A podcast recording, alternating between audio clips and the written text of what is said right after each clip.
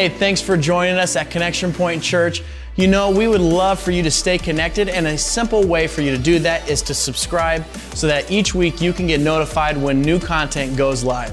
We'd also love to keep in touch with you throughout the week, and the best way to do this is through our Connection Point Facebook page. Now, with all that being said, let's go to this week's message with our lead pastor, Zach Maddox.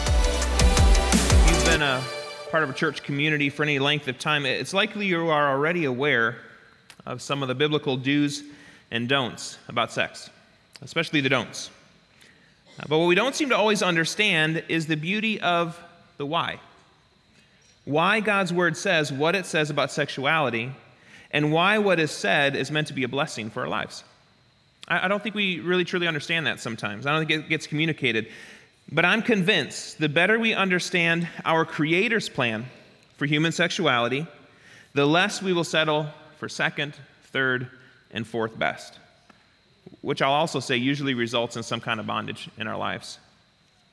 My hope is today, as we continue our Better Together series with a message on Jesus and sexuality, is that we will become so captivated by God's sacred design that we will have an overwhelming desire to surrender our plans for His and experience the freedom and joy that come as a result.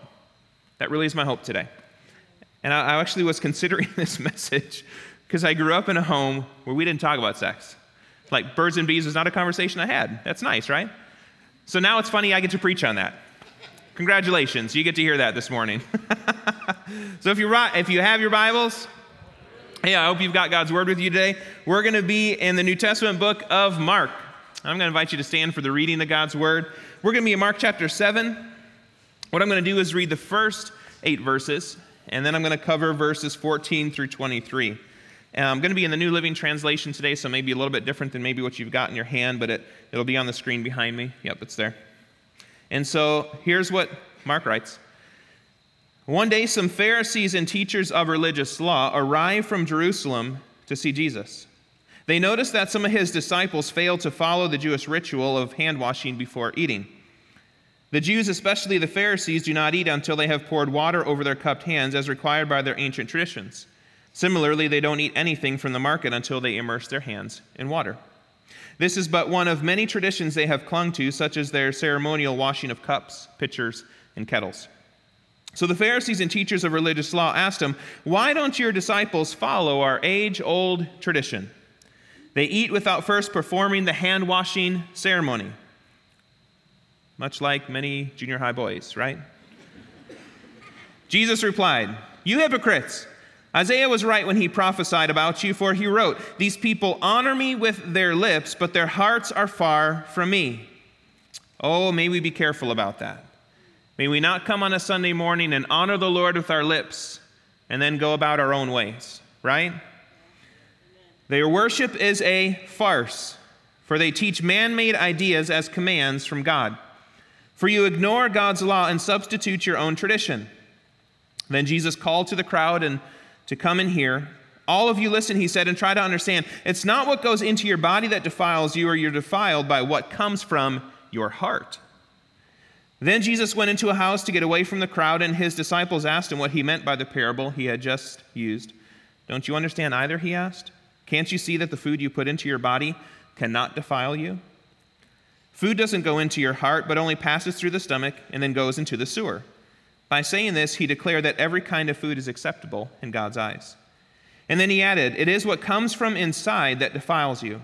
For from within, out of a person's heart, come evil thoughts, sexual immorality, theft, murder, adultery, greed, wickedness, deceit, lustful desires, envy, slander, pride, and foolishness. All of these vile things come from within. They are what defile you." These are the very words of God. You may be seated this morning. So we left off last week with a message on Jesus and singleness. We've basically kind of been in a mini-series within our Better Together series with messages on women, marriage, singleness, and now sexuality. And within these 4 messages, we've seen how important women are in the kingdom of God, serving as moms, leaders, teachers, deacons, apostles, and prophets. Isn't that awesome? I love that.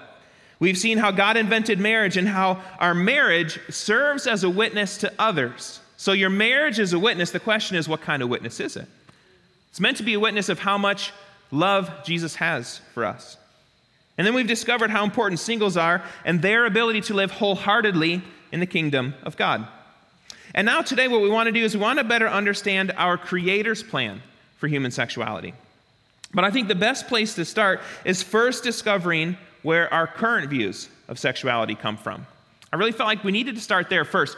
Where have we been influenced in the way that we think about this?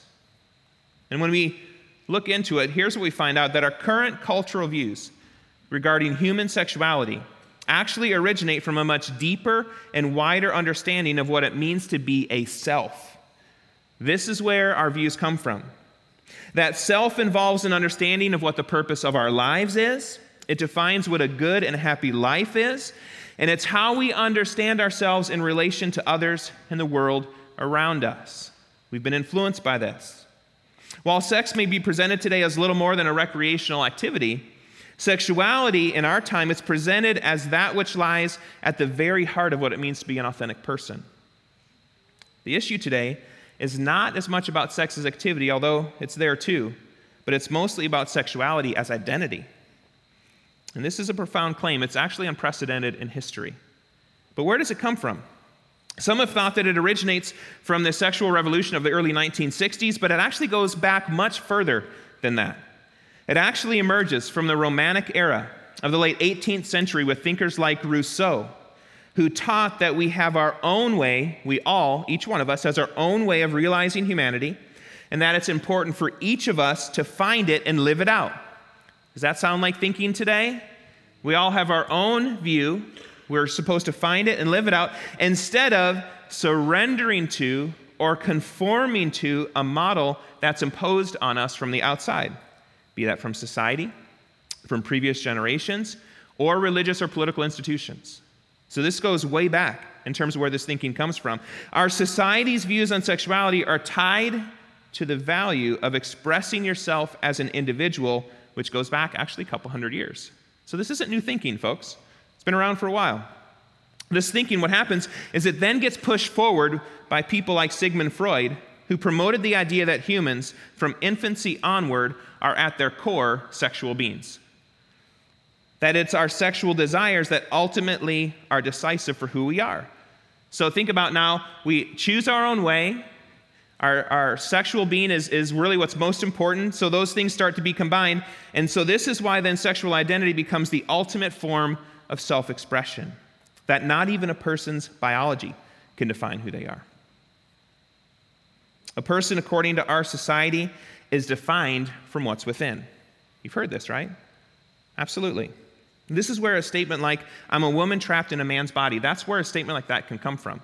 Because that doesn't make a whole lot of sense biologically, but when you think about the state of the world and a couple of hundred years of thinking, that's how that can happen. And let me say, if you're here in person or joining us online today, and this is something you're dealing with, I'm not making fun of that statement. I'm simply pointing out it's something we hear today that would not have been heard 30 years ago. It's different. So if this is something you're thinking about, let me say, we're glad that you're here. This is a great place to figure out who you are, right? Absolutely. So what philosophers have pointed out is that there's two main ways of looking at the world. This is really important for us. That one way is that the world has a given order and meaning, and it's upon us as humans to discover that meaning and conform ourselves to it. That's one way of looking at the world. But here's another way. Another way of viewing the world is that the world is made up of raw material out of which meaning and purpose can be created by the individual. Two very different ways of looking. Western society, it's been moving away from the first idea. So it was started there, that the world has given order and meaning and we discover it, to where now it's no, we have this raw material that we can take and create our own meaning from. You see the difference? That's what we've been moving toward. There's a lot of reasons for this. The development of the automobile and the airplane, it shattered the previous authority of geographical spaces. It really wasn't that long ago where meaning and purpose was found in where you were brought up and raised, whereas now it's about where you can travel to, right? That's not that long ago. When I think about it, we've talked with our kids about television. Like, we had to conform to whatever the networks and how they did their TV shows, right? Like, if I remember growing up, and on Friday night, our family would watch TGIF, Full House, and Family Matters. Like, does anybody know those shows? Okay, so like, but for us to watch those, we had to conform to when they were played, right? Unless you had a VCR, you could record it. Like, that was new technology. But really, that's very different today, where now streaming services, you can watch whatever you want, whenever you want, and create your own meaning. Does that make sense? Like, that's where we're at today. So technology and a number of other factors have caused society to view the world in a very different way. We live in a world where it's increasingly easy to actually imagine reality. I was thinking about my kids yesterday playing on a virtual reality headset. Like, you create your own reality. Isn't that interesting? So reality, it appears, is something we can manipulate according to our wills and desires, not as something we necessarily need to discover, to conform to, or passively accept. Our current opportunities to imagine reality, it reinforces claims made by people like Friedrich Nietzsche, who would say that human beings are called to transcend themselves, to make their lives works of art, to take the place of God as self-creators and inventors, not as the discoverers of meaning. Is this making sense? This has been embedded in our society for a long time. Now consider all this as it might relate to a society or a religious institution that appears to be built upon what would be labeled as repressive sexual codes, and that maintains a marriage is between a man and a woman as the norm. So if that's where we're at, but this is where society is, as long as this holds, many in our culture would say, it seems there can be no true liberation in life, that a person's true identity can never be found. So shattering sexual codes, it becomes the primary task for those who believe expressing yourself as an individual is what makes you truly human, especially as a sexual being. Because to be sexually inactive, according to this line of thinking, is to be a less than whole person, to be unfulfilled or even weird. So that's where we're at today. And I know some would look at our world today and they would just wish we could go back to better days. I've heard that. But I guess I'd like to challenge that line of thinking this morning, because I'd like to know exactly what past times were better than the present. Was it before antibiotics, when childbirth or even minor cuts might lead to septicemia and death? Was that a good time? Was it the great days of the 19th century when the church was culturally powerful and marriage was between one man and one woman for life, but children worked in factories and swept chimneys? Was that better? Or perhaps the Great Depression, the Second World War, the era of Vietnam. You could probably tell by now the whole idea of a lost golden age seems a bit like a farce to me. I think we have the propensity to look back on most things through rose-colored glasses. Every age, I want to be clear here, every age has had its darkness and dangers. Every age. And so then the task for believers is not to whine about the moment in which we live, but to understand the problems we're facing and respond appropriately to them. That's always been upon us. Always. Our current views of sexuality have been shaped over the course of hundreds of years. It's not something that changed overnight or just in the course of several decades even. It all comes from a broader change in how self was understood, something shaped by developments in technology, philosophy, and politics. So now with a brief understanding, and let me say, this is brief. Every one of these conversations about Jesus and women, Jesus and sexuality, like they could be 4-hour conversations, at least. So I'm trying to reduce it to the bare minimum. So I would actually say, even within this, if you've got further questions on any one of these, and some of you have been great to do this, just email and ask. I'm happy to point you toward resources where you can do your own self-study on this stuff, because we need to be firm on these things. It's really important. For us to be better together, we need to know first who we are together, right? That's what this whole series is about, so I encourage you to do that. But with a brief understanding of where our society's view on sexuality has come from, I want us to take a look at our Creator's plan for sexuality. Answering that question, what is our Creator's plan for human sexuality? And really, I'll say this, I already really shared God's plan in the message on Jesus and marriage. So if you missed that message, I would encourage you to go back and listen to that. You can find it at connectionpointchurch.org. It's on our iTunes podcast. Because I do repeat some things, but I don't repeat everything. So these two messages really go hand in hand, and I'd encourage you to listen to it. But what I shared in that message is that God made men and women in the image of God the Father, God the Son, and God the Holy Spirit. Because here's what we find in Genesis chapter 1. God said, let us make man in our image, after our likeness. God then creates Adam and Eve. He blesses them and commands them, be fruitful and multiply and fill the earth and subdue it. It's Genesis. So Adam and Eve in marriage, they're to come together as one flesh to reflect the mystery of the Trinity, to display how multiples of different can come together to equal one.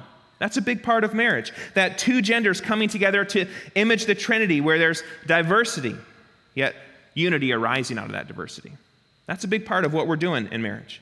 And within that marriage union, sexual intimacy is meant to be experienced and expressed so that at its best, marriage might give us a taste of God's passionate, sacrificial, and unconditional love. So it's meant to give us a taste of it. God created sex and marriage to give us a glimpse of his desire for intimacy with us. God wants a personal relationship with you. Man, and if you're not wowed by that, that's incredible. Your Creator wants that kind of intimate personal relationship with you. But God then also gave us sex so that we might be co-creators with him and be fruitful and multiply and fill the earth. So this desire to create, it comes from God, but we were never meant to be our own creators. We were meant to be co-creators with God, differently than what Nietzsche would claim. So God created sex and marriage to give us a glimpse of what it means to be united with Christ.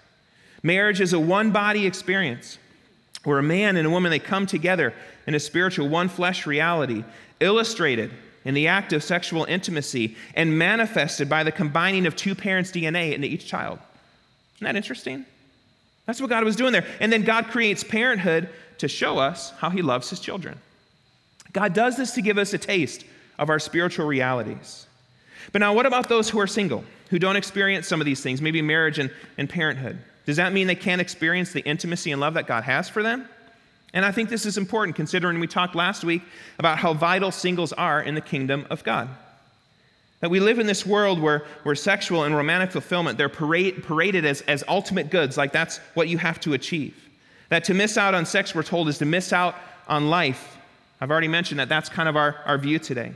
But as followers of Jesus, I want you to think about this example. Missing marriage and gaining Christ is like missing out on playing with dolls as a child, but growing up to have a real baby. Okay, no comparison, right? Who wants to play with a doll when you can have a real baby? That's the difference between the taste we have in marriage, but the reality we have in Jesus. What a profound relationship. That when we are fully enjoying the ultimate relationship offered us by our Creator, we don't need to lament the loss of something lesser. Why would we do that? In fact, even if you are married, human marriage should still leave you longing for more. It should leave you longing for more, that a longing that pushes us ever closer to Jesus, the most true and authentic relationship that we'll ever have.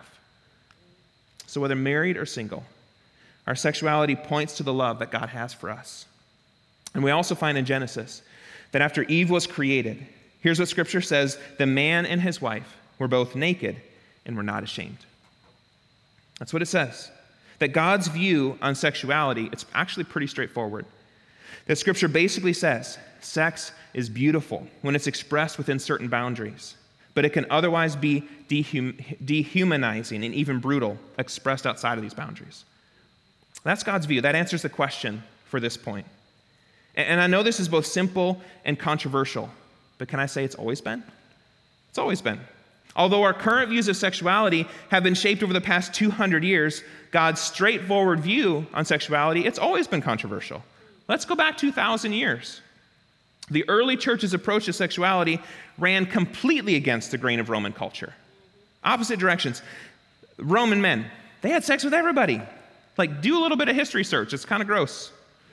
They had sex with their slaves and with prostitutes, male and female alike. A Roman man was not in any way expected to be sexually faithful to his wife. In fact, a Roman man typically only had sex with his wife if he's trying to produce an heir. There's a lot of history there. But now compare that with Christianity, where in Scripture it actually says husbands have a responsibility to give their wives their sexual rights. Did you know that? Don't believe me? Go to 1 Corinthians chapter 7. Here's what it says. The husband should fulfill his wife's sexual needs. Oh, that's very different than the Roman culture, right? Absolutely different. And the wife should fulfill her husband's needs. The wife gives authority over her body to her husband, Husband gives authority over his body to his wife. Do not deprive each other of sexual relations unless you both agree to refrain from sexual intimacy for a limited time so you can give yourselves more completely to prayer. Afterward, you should come together again so that Satan won't be able to tempt you because of your lack of self-control. That's in Scripture. This passage says a wife has needs, and those needs are legitimate. And then it says men should exercise self-control and live with their wives with consideration. Many scholars, they consider this to be the most radical thing ever written about sexuality in the ancient world. It's unheard of. This approach to sexuality, it ran completely against the grain of Roman culture. And the understanding that sexuality is given by God to give us a taste of the kind of intimate relationship he desires to have with us, and that sexuality is best and most holistically expressed within certain boundaries, it's countercultural today. We know it is. But I think it's important we understand our Creator lays this out for us because he knows sexuality not expressed in the right way, it leads to problems. Most of us know this. And just as any good parent hopes to help their kids avoid problems and pain, you'd better believe your Heavenly Father wants you to as well. He really does. So then the question is, well, what are the consequences? What are the consequences of not following our Creator's plan? From our passage this morning, we see that Jesus considers anything outside of God's plan to lead toward what he calls defilement. Reading again from Mark chapter 7. What comes out of a person is what defiles him. For from within, out of the heart of man, come evil thoughts, sexual immorality, theft, murder, adultery, coveting, wickedness, deceit, sensuality, envy, slander, pride, foolishness. All these evil things come from within. They are what defile a person. And so the word behind what we've translated as sexual immorality is the Greek word porneia. It's a catch-all term for any sexual activity outside of marriage, whether it's incest, bestiality, fornication, or homosexuality. It's all covered. In this passage, Jesus addresses every form of sexual immorality outside of one man and one woman for life in a marriage relationship. And so what's the consequence? Jesus says defilement, which leads to a decreased capacity for fellowship with God. And this is a pretty stiff consequence, considering our relationship with God. It's the only relationship that has the potential to save us for all of eternity. So that's stiff. Jesus tells us the source of true defilement in people, it's in the human heart, and it reaches fulfillment in our desire for evil. And this kind of evil, it takes root in every human heart. So let me say, we're talking to everybody this morning. I'm talking to myself as I was going through this message. It's in all of us. We all have an open rebellion against God. We have to choose otherwise. And then we find other consequences in Scripture as well. Reading from Romans chapter 1. For although they knew God, so Paul, a follower of Jesus, he's writing the believers in Rome. And what he says is they did not honor him as God or give thanks to him, but they became futile in their thinking and their foolish hearts were darkened. Claiming to be wise, they became fools and exchanged the glory of God, of the immortal God, for images resembling mortal man and birds and animals and creeping things. So here's what Paul is saying. That we have access to God, that God basically builds us with this God-shaped hole that can only be filled by him. But for whatever reason, we want to pursue all these other things to try to fill it, but nothing ever does. This is what Paul is talking about. And he says, therefore, God gave them up in the lusts of their hearts to impurity, to the dishonoring of their bodies among themselves, because they exchanged the truth about God for a lie and worshiped and served the creature rather than the Creator, who is blessed forever. So for whatever reason, like we as humans have this natural propensity to worship ourselves, to worship others like sports figures and movie stars, as opposed to the Creator who made it all. We all have this propensity. And then he says, for this reason, God gave them up to dishonorable passions. For their women exchanged natural relations for those that are contrary to nature. And the men likewise gave up natural relations with women and were consumed with passion for one another, men committing shameless acts with men and receiving themselves the due penalty for their error. And since they did not see fit to acknowledge God, God gave them up to a debased mind to do what ought not to be done, though they know God's righteous decree that those who practice such things deserve to die. They not only do them, but they give approval to those who practice them. Okay, that's a weighty passage. Because what it's saying is there's a consequence for not following our Creator's plan. That eventually he gives us up to a debased mind, it says in Scripture, that we begin thinking that what we are doing is natural and right. And so then we also give approval to others who practice the same things. That's dangerous. If given over to our own thinking, we then consider oppressive all those who would hold to God's view regarding sexuality. So I think a good place for us to start today, a place of self-examination, is if you're struggling to agree with our Creator's plan for sexuality, you actually might be in the middle of this consequence right now. That's what Scripture would say. But here's the thing. We do not want God giving us up to what we desire. We don't want that. But instead to continue to encourage us by His Spirit to compel us to live according to His good design. We don't want God to give us up to our own thinking. We want to align our thoughts with His. We can't go to our Creator and out of rebellion say, this is who I am. Why would we do that? Like some might say that this world is made up of raw materials out of which I can create meaning and purpose. No, we should instead go to our Creator and ask, God, who am I? Who have you made me to be? You are my Creator, and help me discover the meaning and purpose you have for my life, the good works you've prepared for me. Folks, if you're familiar with Scripture, He says you are His masterpiece, which means He didn't screw up. You don't have to find your own meaning. He already has it for you. What frustrates me with our culture today is the lies that have people have bought into. You don't have to create your own. God already has it. And then we get to just journey with Him in excitement and discover what it is He has, who He's made us to be. Your Creator has the answer. And I want us to think this morning, there's not only spiritual consequences for not following our Creator's plan for sexuality, but there's physical, emotional, and social consequences as well. Like, it's not hard to look at this. You know, some rather obvious physical consequences of not following God's plan are sexually transmitted diseases. You want to avoid STDs? Follow God's plan. Another physical consequence can be the inability to have regular intimacy with your spouse. Studies have shown people that are addicted to pornography, which comes from that Greek word porneia that Jesus uses, that people are addicted to, they have an incredibly negative impact on marriage relationships or any relationships. We know this. It decreases satisfaction in relationships and can, in some cases, cause a spouse to not be able to be intimate. Creates challenges. There's a pastor friend of mine. He was counseling a couple because they had gotten married, and the young man, you know, he did not have sex before marriage, but unfortunately he had a pornography addiction. And so on his wedding night, in his own admission, he said, honestly, we couldn't be together on my wedding night because of that addiction. That's a problem. That's not God's plan, right? Sex is beautiful in the right space. That's God's intent. But not only are there physical consequences, there are emotional consequences as well.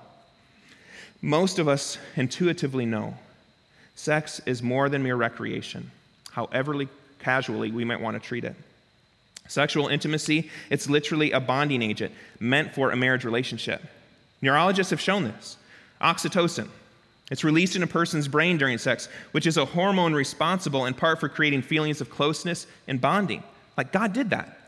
He did that. He wanted you to be able to come together two as one. The problem is if that relationship is then broken, either because of divorce or because you were never really committed to one another, that breakup is felt much more deeply. Emotional wounds usually follow.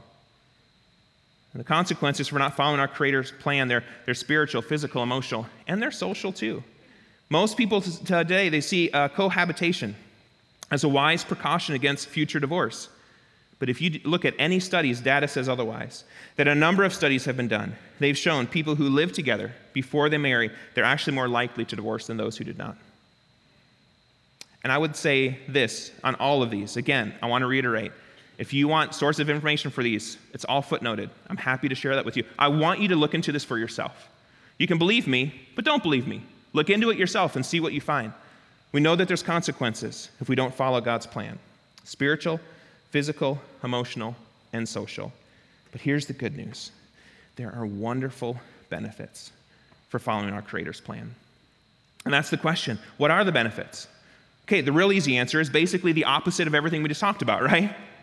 That's the simplest answer. If you follow God's plan for sexuality, you can avoid a lot of spiritual, physical, emotional, and social problems and pain.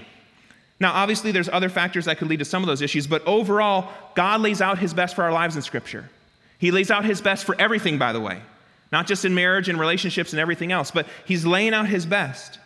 And so if we're willing to surrender to God's plan for sexuality, we can enjoy stronger bonds in marriage, avoid sexually transmitted diseases, be more emotionally healthy and socially stable. That's the real simple answer. Jesus shares, the thief comes only to steal and kill and destroy. What did he do? He came that we can have life abundant. So Jesus means to lead us toward a fully alive life in every way, whereas our enemy desires to destroy our lives. The enemy's path isn't a good one. We know this to be true. There was a study done at Harvard some years ago in which subjects were allowed to choose a print from a selection of beautiful paintings. So they were allowed to select it. And those who were told they could change their minds, they ended up less satisfied with their prints than those who made clear choices. This and many similar studies have shown that commitment, not unlimited choice, breeds happiness. Did you know that? There have been lots of studies on this. Commitment leads to greater happiness than unlimited choices. Hey, our culture doesn't abide by that, right? Like you go to Walmart, there's like 5 billion kinds of toothpaste, right? Like it's mind-boggling. It's like then I just go shop at Aldi and like, okay, I'll take that one, you know? Like it's a challenge. And I mention this here because this helps to illuminate the benefits of sexuality expressed in marriage over either a switching between sexual partners or a semi-committed cohabitation. Our willingness to make a commitment to live for Jesus and to follow his plan for human sexuality actually leads to greater happiness than the sexual liberation others in our culture might push for. We know this to be true. The interesting thing about this is that many might claim following God's plan for sexuality, it seems oppressive, but in the end, it's actually the pursuit of sexuality outside of our Creator's plan that winds up taking us captive. It's the opposite of what people would think. Scripture tells us it was for freedom that Christ set us free. It was for freedom that we've been set free so we would no longer engage in the evil things that bind us and honestly ruin our lives. So why would we choose bondage over the freedom that Jesus offers us? I think sometimes it's because we've allowed ourselves to be shaped by our culture instead of the kingdom of God. And so that's the final question I want to answer this morning. Will we be shaped? We all need to answer this question. Will we be shaped more by the culture in which we live? Or will we live freely in the kingdom of God? We all have to make that decision. Out of love, God gave us a free will to decide how we would live our lives. And he, because of love, can't force us to love him or choose his way. We can live a hellish existence in this life and face a hell-bound eternity thereafter, or we can be liberated to live a fully alive life now and be granted a heavenly reality. But make no mistake, I will say this, surrender is required. We know this. Surrendering to God's plan is required. Instead of trying to create our own meaning and purpose in life, we must be willing to discover God's perfect plan for our lives and then live it out. Because there's a huge difference between believing in God and believing God. Do you understand? There's a difference. I know there's a lot of people who believe in God, but if we believe God, we'll take him at his word. So are you just believing in God today, or do you actually believe God? That what he says is true, that what he says is in your best interest. In this life, I want to be clear, you're going to serve something. It's Jesus or something else. You get to choose what you serve. And I just figure if I'm going to serve anything, I prefer to serve Jesus because at least he laid down his life for me. So I'm pretty sure he's got my best interests in mind. I don't care to serve anything else in this life except Jesus. But now what about the feelings that you might have for another person, or more specifically this morning, because I said I wanted to come back to this in the message that I shared on marriage, that maybe some were wondering this morning, but what do I do with the feelings I have toward the person of same sex? Because we addressed that in the other message. And I shared before, God can meet you there. God can meet you there. To be human is to have disordered sexuality. I want to say that again. To be human is to have disordered sexuality. You do, I do, everybody does. And here's what I mean by that. We all have some manner of sexual drive that compels us to disobey God's design for sexuality. All of us. That's not unique to certain people. We are all tempted, but what we do with that temptation is what matters. It is really no more costly or sacrificial for a single person not to have sex with someone than it is for a married person to be faithful and not visit strip clubs and prostitutes. And let me say this, or for that matter, for a person not to steal another's property or slander someone's good name.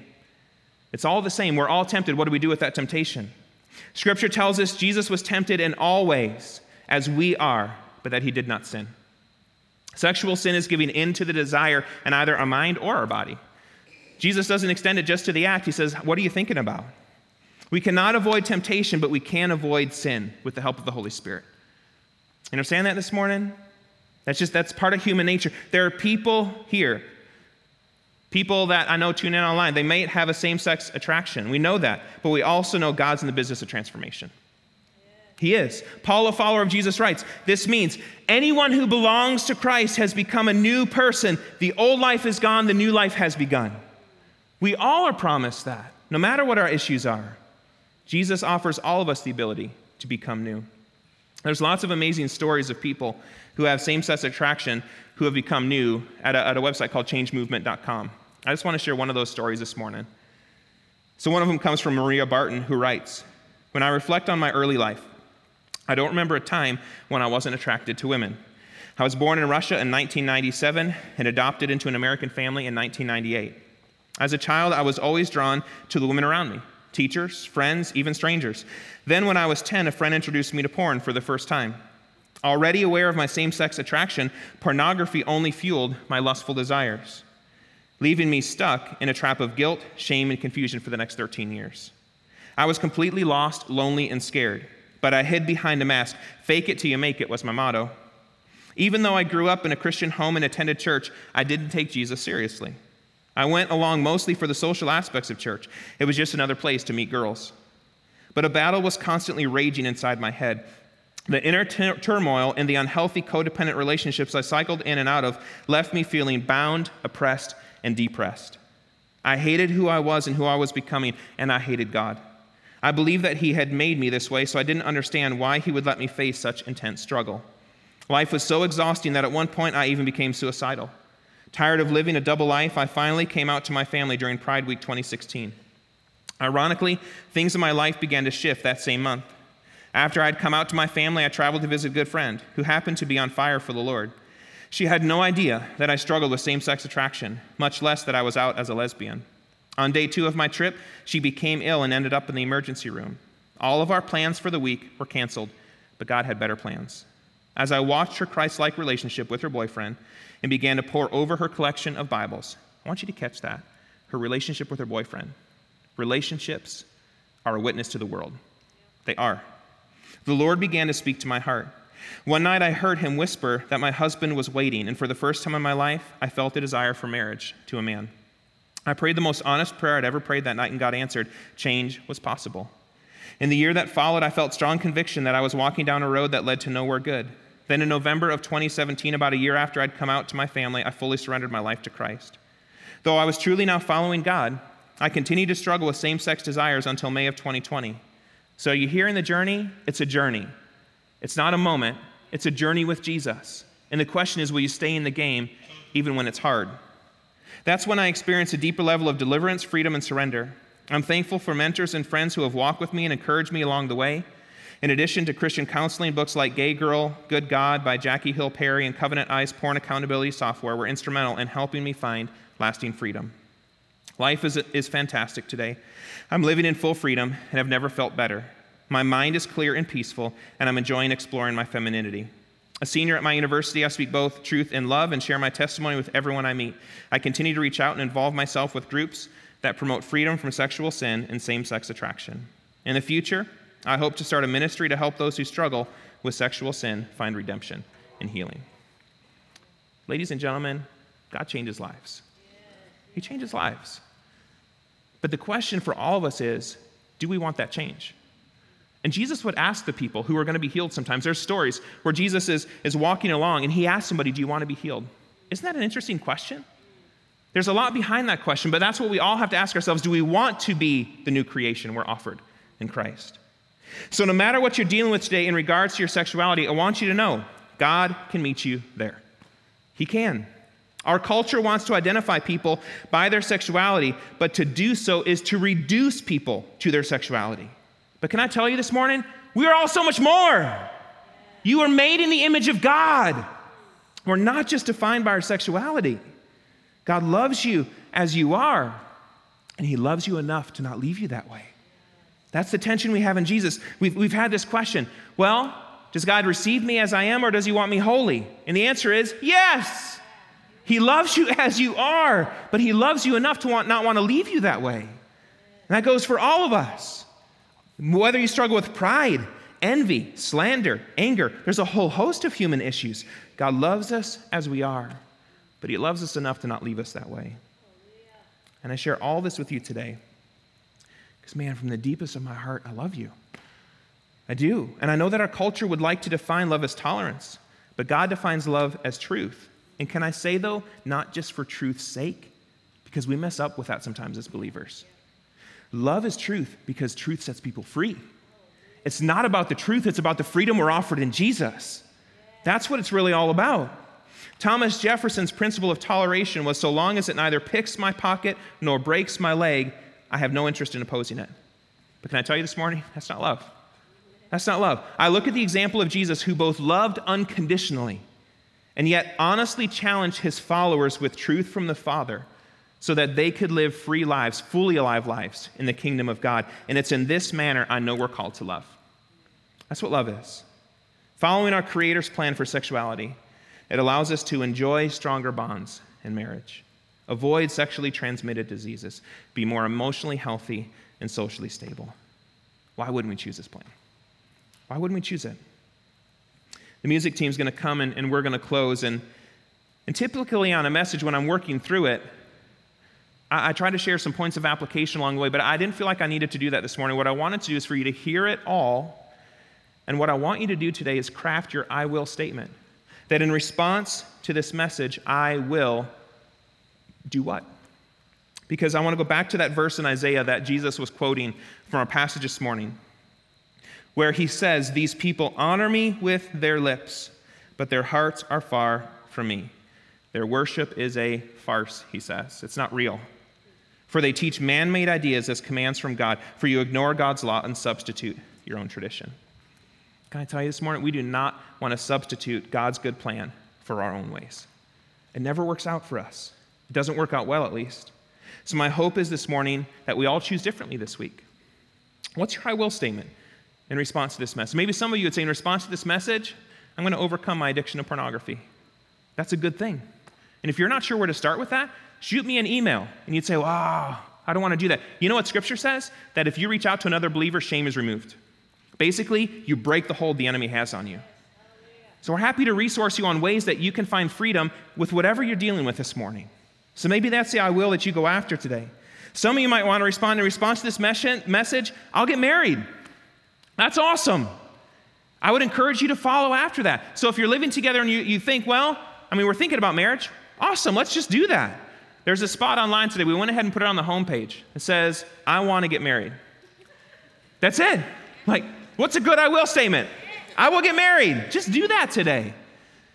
Weddings don't have to cost anything. I've done weddings in the sanctuary, weddings in the Bethel Chapel, weddings in my backyard, weddings at somebody's lake house. Weddings can be cheap. That's not the point. But the point is, let's follow God's plan. His plan's always the best. Let's just do that. Let's follow God's best for our lives instead of making our own way. It's always better. So I'd encourage you, do that. And so if you fill that out today, you fill out that form, it'll go to my email, and myself or one of the pastors will follow up with you and say, why don't we look at this and how could we do this? Because you could always do a ceremony and then do like a big spiritual celebration months later. I've done that for people as well. Lots of ways to approach it, but here's the whole point. Let's follow God's plan. Let's just follow his plan. It's always better. It's always better. Some of you might respond by saying, I'll remain celibate as a single, either trusting God for marriage or by keeping me until the day I get to be with my heavenly bridegroom. That's a good application. And some might say in response to this message, I will give myself more fully to my spouse in the expression and understanding that it's my expression in a small way of how much God loves me, loves us. So lots of ways to respond to today's message. And to help inspire you toward that I will statement today, consider this. How much pain could you avoid by following God's plan? How much? How much happier could you be living committed, truly committed to your spouse in every way? How much more stability could you have if you had that healthy marriage? Lots of great opportunities there, but the question is, what are you going to choose to do? I invite you to stand as we close in song this morning. And I just want you to consider as we sing, what's your I will statement? How are you going to respond to today's message? How are you going to apply it to your life? There should be application for all of us in some way. But figure that out. So even as they're coming up and they're going to start playing, just pray, Holy Spirit, how should I respond? Because if you hear from God, you know he's going to work that into your life. And you'll be different because of it. You'll experience more joy and more happiness because you're following God's plan. And there's always joy and happiness there. Always. Let's go ahead and close in song.